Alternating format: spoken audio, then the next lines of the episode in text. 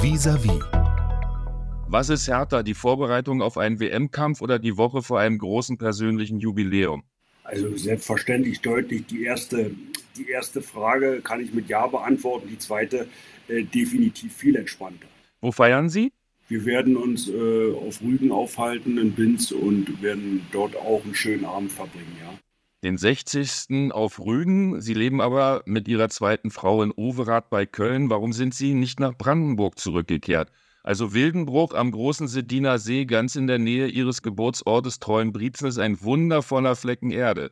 Ja, nicht nur. Also Brandenburg ist grundsätzlich nach wie vor äh, auch unsere Heimat. Und äh, vielleicht haben wir noch die Gelegenheit und die Zeit, äh, die uns noch bleibt, vielleicht wieder zurückzukehren. Also insofern, wir sind auch gar nicht wirklich weg. Wir, wir leben dort seit vielen Jahren und fühlen uns dort verdammt wohl in Nordrhein-Westfalen. Aber Sie merken ja, der Hang jetzt gerade in dem Falle nach Rügen ist nach wie vor immer noch eine Selbstverständlichkeit.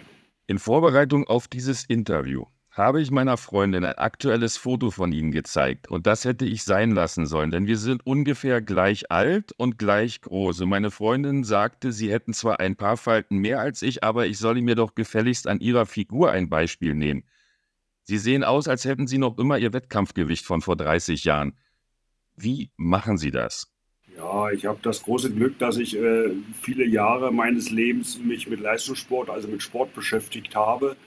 Und ähm, das habe ich mir irgendwie erhalten. Bei weitem nicht mehr an den Umfängen und Intensität, aber zumindest in den Grundsätzen.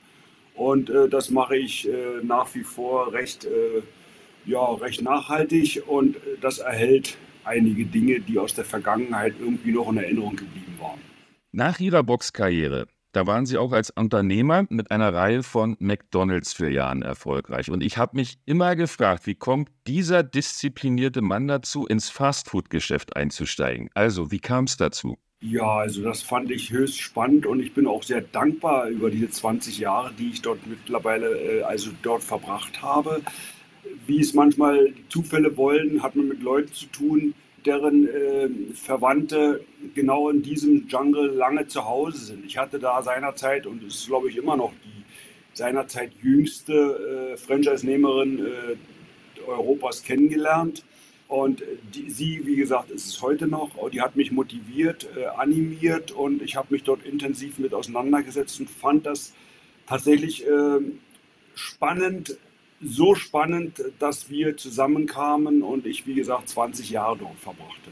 Zurück zum Boxen. Stets in Ihrer Ringecke war Manfred Wolke, selbst ein Olympiasieger, den Sie als Philosoph unter den Trainern bezeichnet haben, als Feingeist. Dennoch soll Ihr Verhältnis nicht ungetrübt gewesen sein. Was war so schwierig mit Wolke? Ja, das ist, das ist sicherlich alles nicht falsch, was Sie andeuten. Äh, da ist viel Raum. Äh, ich, ich sage immer, ich habe von, mit und durch Manfred Wolke unfassbar viel gelernt. Er ist ein Mensch, der äh, gerade unseren Sport äh, sehr selektiv äh, nicht nur selbst praktiziert hat und, und, und, und, und vermittelt, sondern auch in meiner Art in vielen Bereichen mich motivierte, daran zu arbeiten, meine Stärken tatsächlich wirklich zum Tragen zu bringen und äh, die Schwächen, die ohne Frage auch ich hatte und habe, so zu kaschieren. Und äh, seine Art zu boxen, also den, den Gegner mit einer hohen Intensität und, und auch körperlichen äh, Physis, also äh, mit einer Energie äh, zu, zu, zu dominieren, das war äh, seine Art, äh, im Ring meist der Sieger zu sein. Und das, glaube ich, hat er bei mir nochmal deutlich verbessert und kompensiert. Das war sein Ziel. Und somit habe ich es geschafft, meine Gegner größtenteils äh, relativ früh zu dominieren und dass sie meiner Qualität und meinen Ansprüchen folgten und nicht andersrum. Noch bei den Junioren, da standen Sie beim Polos Golden Belt Turnier in Polen im Finale. Wissen Sie noch, gegen wen Sie damals ursprünglich boxen sollten? Ja, gegen Graziano Rocchigiani. Und ihn habe ich gesehen äh, in einem Kampf, an, bei dem er sich dann verletzte. Und ich habe gewusst, wenn der Bursche gegen mich boxen wird, wird das nicht leicht werden. Dieser Kelch ging diesmal an mir vorbei und wir hatten deutlich später das erste Mal ein persönliches Vergnügen. Bei den Profis über ihre beiden W M-Kämpfe äh, gegen den inzwischen verstorbenen Rocchigiani ist viel geschrieben worden. Wie sehen Sie ihn im Rückblick als Gegner? Als Gegner sehr respektierend. Er hat äh, das gegeben, was er konnte seinerzeit, und ich habe das bekommen, was ich erwartet habe. Starke, physisch und auch mental starke Auseinandersetzung mit ihm. Es waren zwei verdammt harte Kämpfe. Der erste selbstverständlich vor allem. Nicht jeder war derselben Meinung wie das Punktgericht und das Urteil. Und äh, wir beide hatten auch später immer wieder das Vergnügen, uns zu treffen, und haben selbstverständlich beide uns das Recht rausgenommen, uns als Sieger zu erklären nach dem ersten Kampf. Aber das Schöne war, wir hatten äh, Gelegenheit, uns wirklich noch intensiver und ganzheitlicher kennenzulernen. Nicht nur während dieser beiden Kämpfe, sondern auch äh, auf anderen Ebenen. Und wir haben uns immer sehr respektiert. Viele Boxfans wollten einen Kampf zwischen Ihnen und Darius Michalczewski sehen. Warum hat es diesen Kampf nie gegeben? Ja, den hat es nicht gegeben, das stimmt, das ist richtig. Es gab eine Zeit, wo ich das Gefühl hatte, dass mehr Entertainment als, als Interesse bestand. Und dann habe ich irgendwann mal auch tatsächlich eine Offerte gegeben, die dann seinerzeit nicht angenommen wurde, weil er, so hieß es in der Begründung, gerade andere Pläne hat. Und dann habe ich das von dem Augenblick auch belassen und habe gesagt, es wird kein zweites Angebot geben. Sie verloren Ihren W M-Titel dann schließlich Ende neunzehnhundertsechsundneunzig gegen Virgil Hill, gegen den Sie dann aber gut zehn Jahre später ein erfolgreiches Comeback bestritten, im Alter von zweiundvierzig Jahren. Was hatte Sie dazu getrieben? Ich habe Sie immer für einen sehr rationalen Menschen gehalten, der sich ganz genau überlegt, was er macht. Und äh, Sie wissen besser als ich, dass ein Comeback im Boxen selten gut geht. Ich finde, wenn Sie das erste nochmal definiert und belastbar äh, auskehren und sagen, also Herr Maske, Sie sind doch für mich immer jemand gewesen, wahnsinnig rational und, und, und, und überlegt, dann sollten Sie mir folgen dürfen, indem ich nach über zehn Jahren äh, nochmal in den Ring gehe und äh, etwas korrigiere, was ich nicht korrigieren kann. Die Niederlage ist ja nicht weg, aber die Leistung, die Art und Weise, gegen, gegen äh, Virgil zu boxen, die ist korrigiert worden in einer strategisch anderen Verfassung und in einer anderen Führung. Und somit habe ich den Spieß umgedreht. Und das war mein Ziel. Und diese Hoffnung habe ich in der Situation, wo ich bemerkte, dass er noch boxte. Das hatte ich lange nicht mehr auf dem Schirm und merkte auf einmal, der ist Weltmeister geworden. Boah, mit zweiundvierzig. Und wir waren dann, kleine Korrektur, mit dreiundvierzig gegeneinander angetreten. Beide dreiundvierzig, denn er ist, ich glaube, zwölf Tage jünger als ich. Er wird wenige Tage nach mir sechzig.